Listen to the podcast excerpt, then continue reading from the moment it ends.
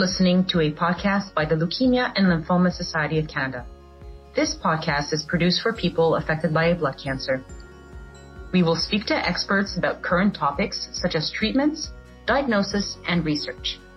We will also hear personal stories from people affected by a blood cancer. Please note that this podcast should not be taken as medical advice. Welcome to Leukemia and Lymphoma Society of Canada's podcast on acute myeloid leukemia. This podcast is part of a series to inform people affected by a blood cancer. My name is Megan Norish, and I am the Community Engagement Manager for the BC region. I am part of a team across Canada. Our role is to connect people affected by a blood cancer to resources that inform, support, educate, and empower. Today, I'm speaking with Dr. Florian Kuchenbauer, Dr. Kuchenbauer is a clinical scientist at the Leukemia and Bone Marrow Transplant Program of BC and at the Terry Fox Lab of the BC Cancer Agency. He is also Associate Professor in Medicine at the University of British Columbia in Vancouver. We are here to talk about acute myeloid leukemia, or AML, which is the most common type of acute leukemia. Dr. Kuchenbauer, I want to thank you very much for being here with us today. It's a pleasure for me being here. Thank you. So, to get started, what is AML in a nutshell? So, acute myeloid leukemia is a disease which is happening in the bone marrow. The bone marrow is the place where normal blood development is happening. And acute myeloid leukemia is basically when this blood development is impaired, when there's a defect that basically not allows to produce mature blood cells as we have them in our bodies. For example, um, granulocytes or white blood cells in general. Acute myeloid leukemia is a relatively rare disease, so the incidence is two to four people in a population of 100,000, so this is rare. However, of leukemias, it's affecting about 27% of all patients. The leukemic cells especially AML cells, they are characterized by two things. One thing is that they are growing like crazy. So these cells have um, a higher proliferation. That's how we call cell growth index. So basically, their growth rate is higher than a normal, for example, immature myeloid cells. And the other thing is they have a defect, they have impaired differentiation. So basically, we call this differentiation block. So these cells, they reside at a certain stage of differentiation they never become a mature cell which is functional. So basically, what we have at the end, we have cells that are growing, they're not dying. So basically, their dying program is turned off. We call this apoptosis. This program is turned off.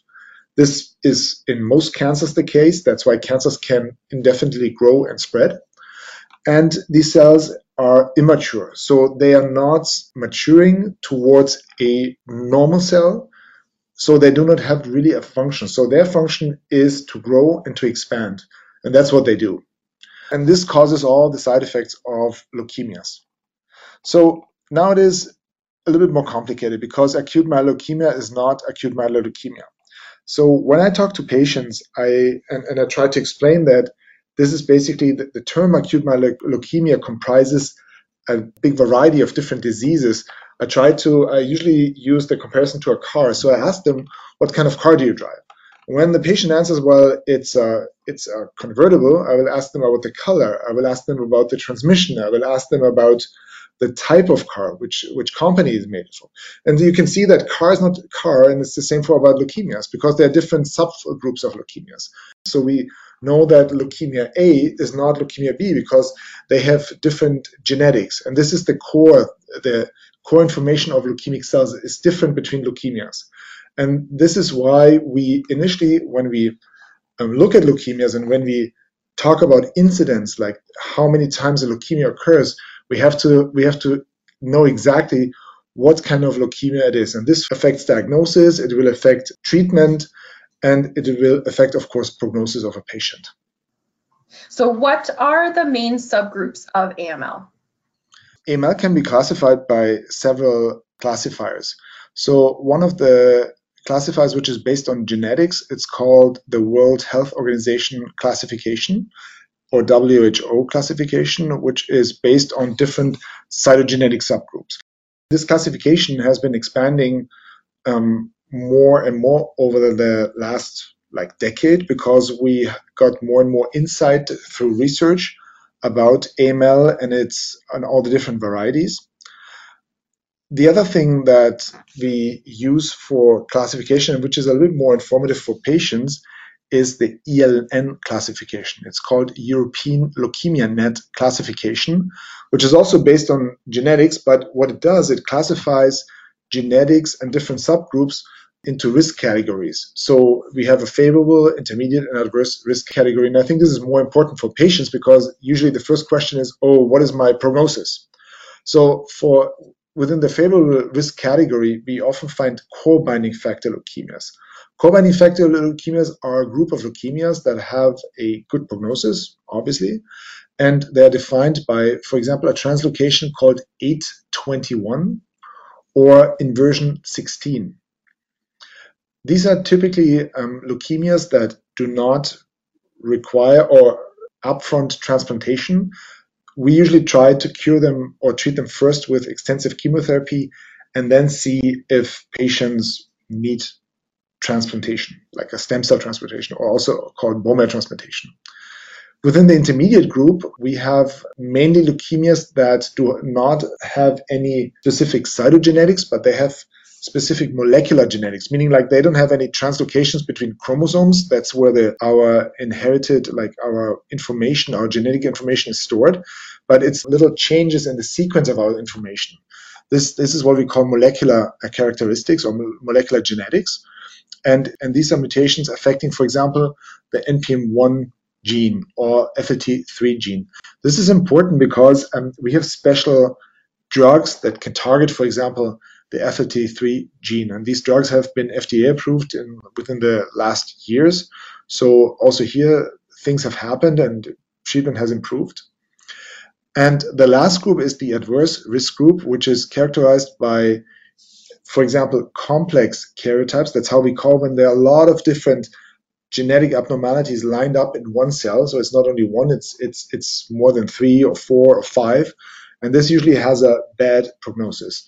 But there are also genes specific genetic abnormalities which also go hand in hand with an adverse or like bad prognosis, such as inversion 3. So it affects again in uh, chromosome 3, but it's not the same as inversion 16. Inversion 16 is a good prognosis marker. Or, for example, a T922, which affects the BCR-ABL gene, similar as what you can find in CML. So this is just a snippet of, of all the different risk categories, and it's a little bit more complex. But most important is for people who listen and want to learn about leukemias is that leukemia is not leukemia. So you really have to have proper diagnostics to figure out what's the leukemia and what's the risk group the patient is in. And based on this, you would plan treatment. Wonderful. So, based on all of that, what is the process to actually be diagnosed with AML? So, there's not a special symptom like a red dot on your nose and it tells you you have AML. This, this doesn't exist. So, usually, what happens is that patients complain about they're tired, they suffer from fatigue, they bruise easily, develop hematomas, or they have a cold or like a pneumonia which doesn't really disappear.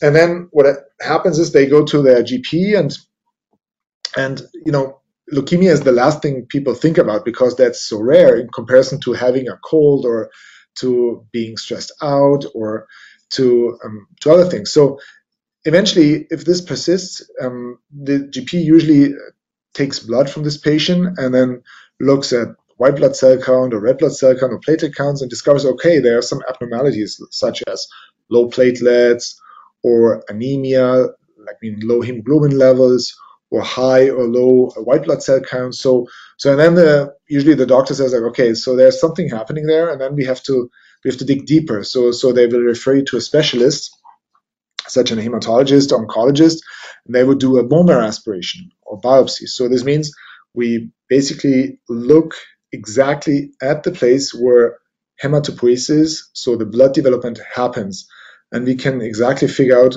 does it look all right or is there some abnormality or can we detect leukemia cells? So this would be the first thing.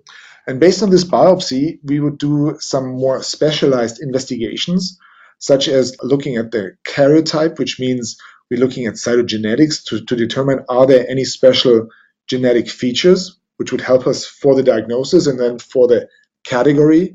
We would do um, sequencing, which is the, basically the modern approach of figuring out what other subcategories there are.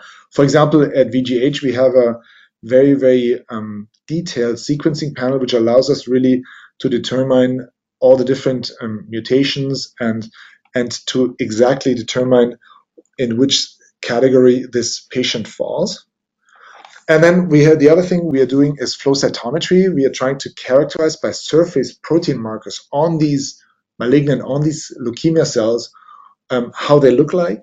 And then we basically know, for example, if a patient relapses or after treatment, do we still have these cells in our bone marrow? So it also helps us with the diagnosis. Because sometimes it's not really easy to differentiate between the different acute leukemias, for example, acute lymphoblastic leukemia or acute myeloid leukemia, when you look in the microscope, and this is like the cheapest and easiest investigation, and the fastest, this is what we do initially, it's sometimes not clear to distinguish between those two diseases, and that's why you need other things. So, so the so the way it would work is, so let's say a patient comes in on the weekend or during the week, so looking at the bone marrow aspirate or the biopsy in the microscope, then we would start doing flow cytometry, which is very specialized, and, and we have a lot of good experts at VGH for, for, for doing so to figure out does it which category does it fall? Is it like something more lymphatic or is it more myeloid? And then of course the more specialized investigations will tell us which subgroup of leukemia within lymphoid or the myeloid compartment these patients fall into. Thank you. So, what are the current treatment options that are available for patients, and what should be taken into account um, when a patient is hearing that information and, and has a choice of treatment? You have to see that this chain of events from a patient coming in to getting a proper diagnosis, including the including finding the right subcategory, um, impacts a lot on the treatment. So, for example, so there's one leukemia that stands out. So it's called APL, or the, the other word is acute promyelocytic leukemia. So this is a leukemia which was initially described in 1957, but um, the subtype used to be like a deadly subtype. It used to be a leukemia which was hard to treat. Reason is that it's a very specific subtype, and these promyelocytes, the leukemic cells, basically stop the maturation process on a very specific level, and these promyelocytes, as we call them, what they can do is they can cause bleedings or, or blood clots in a patient. So, for example, give this patient chemotherapy and these cells die, they release certain factors that can do either way or both things at the same time, causing bleeding or blood clots. So, and, and this was was a major thing, especially if you have a if, if you have a hemorrhage or like a bleeding in, in your brain, you can easily die from that, right? So, so this is something that um, was was a very fear leukemia. However, research showed that there's a, actually a drug for this leukemia. It's called Atra. Atra is nothing else than vitamin A. And when we apply, and nowadays we treat these patients with vitamin A, Atra, plus um, arsenic trioxide or ATO, or with chemotherapy, depending on the risk category. But the mainstay is always Atra, and eventually they will receive Atra and ATO. So this changed outcome of these leukemias. And these leukemias are these patients actually have a five-year survival rate of over 95%. So so it's a really it's now one of the best ones to treat. But at the initial diagnosis, if you suspect that this patient has this kind of leukemia, you have to start ATRA. So this is the guideline. So it is so this is something you don't want to miss. So you see that the diagnosis is important and a proper diagnosis, even at the beginning, makes a difference. However, if it's not an APL, usually the backbone of treatment is called 7 plus 3, meaning that you receive two drugs, an anthracycline and cytarabine, seven days of cytarabine or Ara-C, that's a different name for it, and three days of an anthracycline, often, for example, doxorubicin. These drugs have been around for like almost 40 years. So, so it's something that has been tested in, in thousands and thousands of patients and proved to be the best what we have. It's kind of a shame, right? Considering this has been, I mean, we are sending like satellites to Mars and we are still doing the same chemotherapy for acute myeloid leukemia within 40 years. But but there is hope. There are things that are on the horizon. There are lots of developments. So this has changed quite a bit within the last five years. So it's important to see that leukemia still is a deadly disease. So so the five-year overall survival rate of acute myeloid leukemia in Canada, and it's kind of similar to Canada, US, and Germany, is around 22%. It's actually higher if you look if you divide this group of patients into patients that are below or above 60 years. So usually elderly patient, as we respectfully call patients that are above 60 years, they usually have a, a worse prognosis because they are more frail. Sometimes we cannot give them uh, intensive chemotherapy. The outcome is worse than compared to younger patients who we can treat better and, and more intense. So we have to figure out which subtype we start with chemotherapy, which is usually consisting of 7 plus 3, if the patient is fit enough to do so.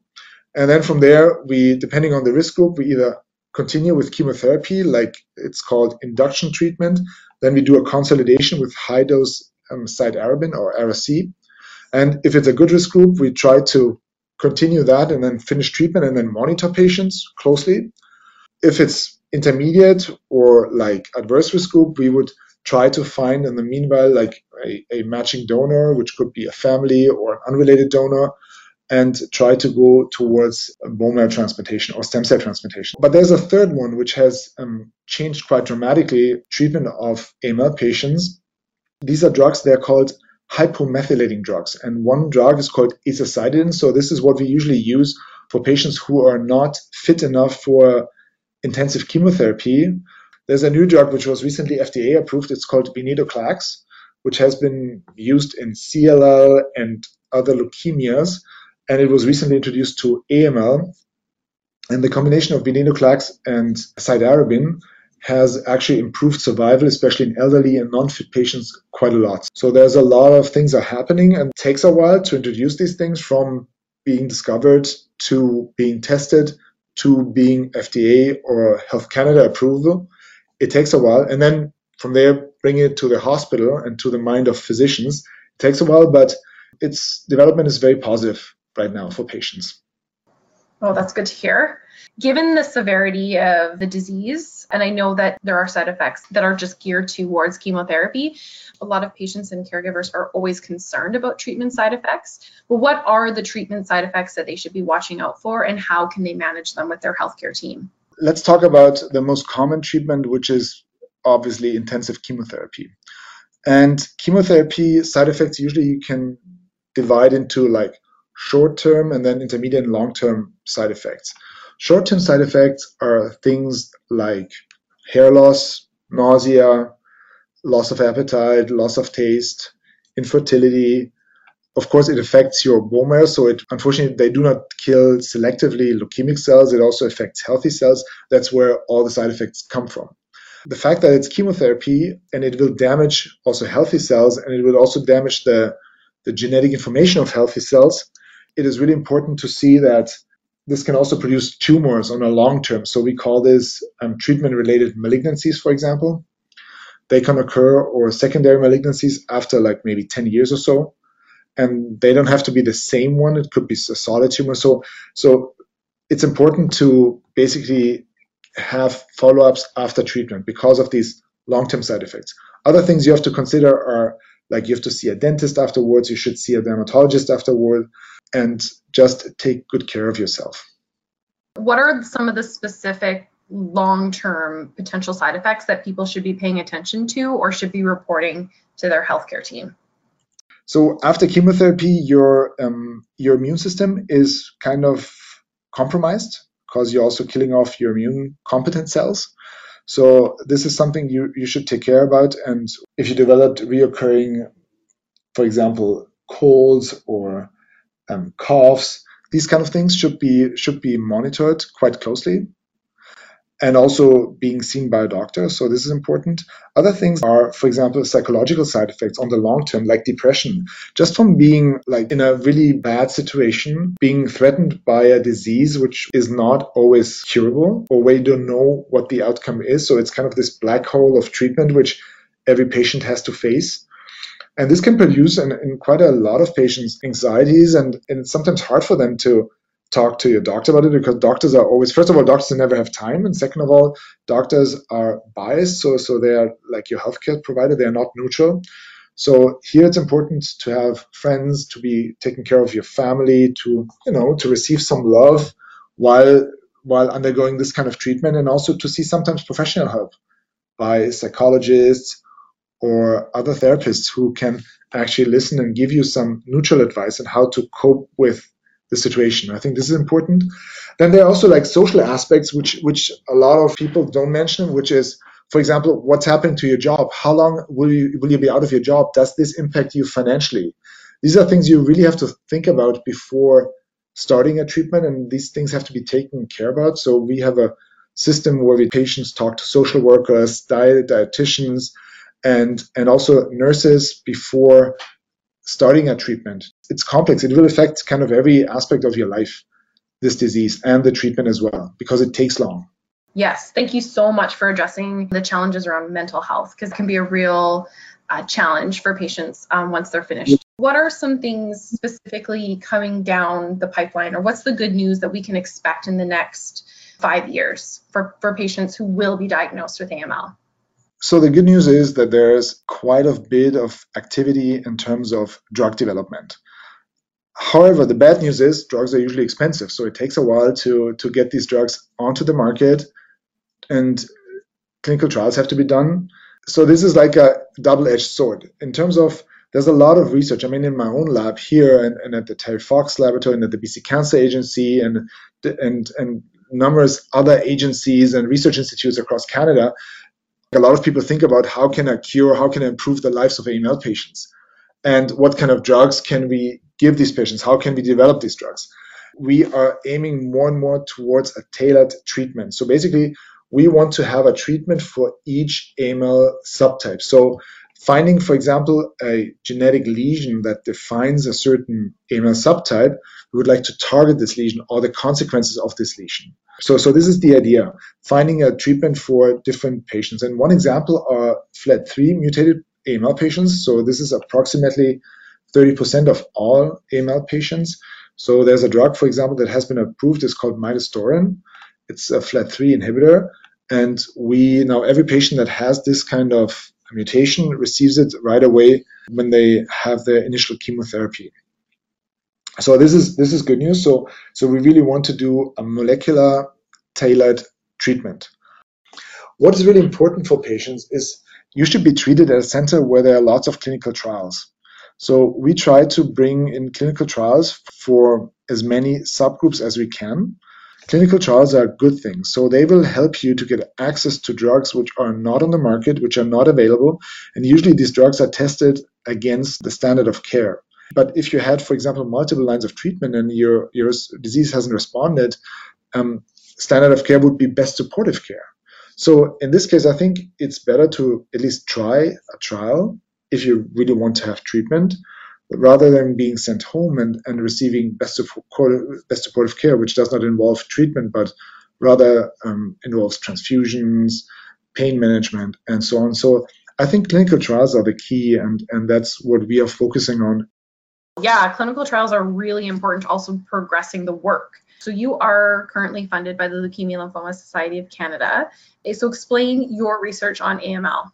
So basically, I see patients every week, and I've been seeing patients for the last 20 years. So I have like an idea what a patient needs and what are the difficulties in developing drugs and treating AML at the same time this is the good thing. The bad thing is that I'm not like a like a like a pure biologist who is really smart and, and knows in depth the biology. So I have to kind of bring the smartest people together and ask clinical questions, which we will try to answer with like state of the art research. And something that my lab has been developing interest in is is our mitochondria, like targeting mitochondria.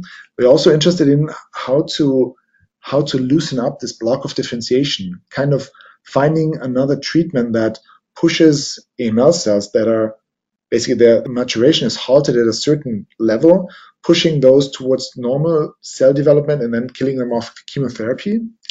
And the third thing is we are trying to um, identify new factors, oncogenes that cause AML or kind of repress um, tumor suppressor genes.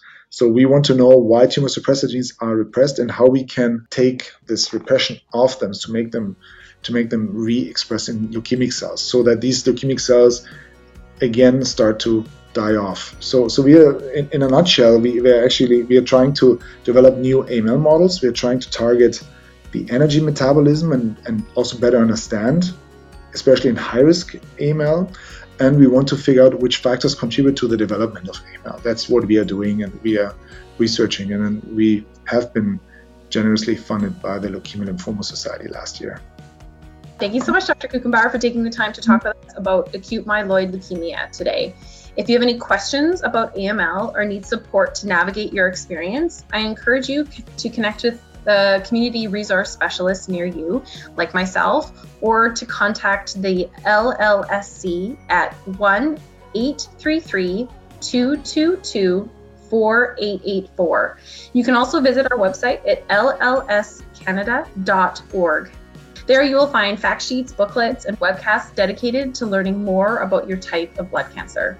This podcast was made possible thanks to the support of Celgene.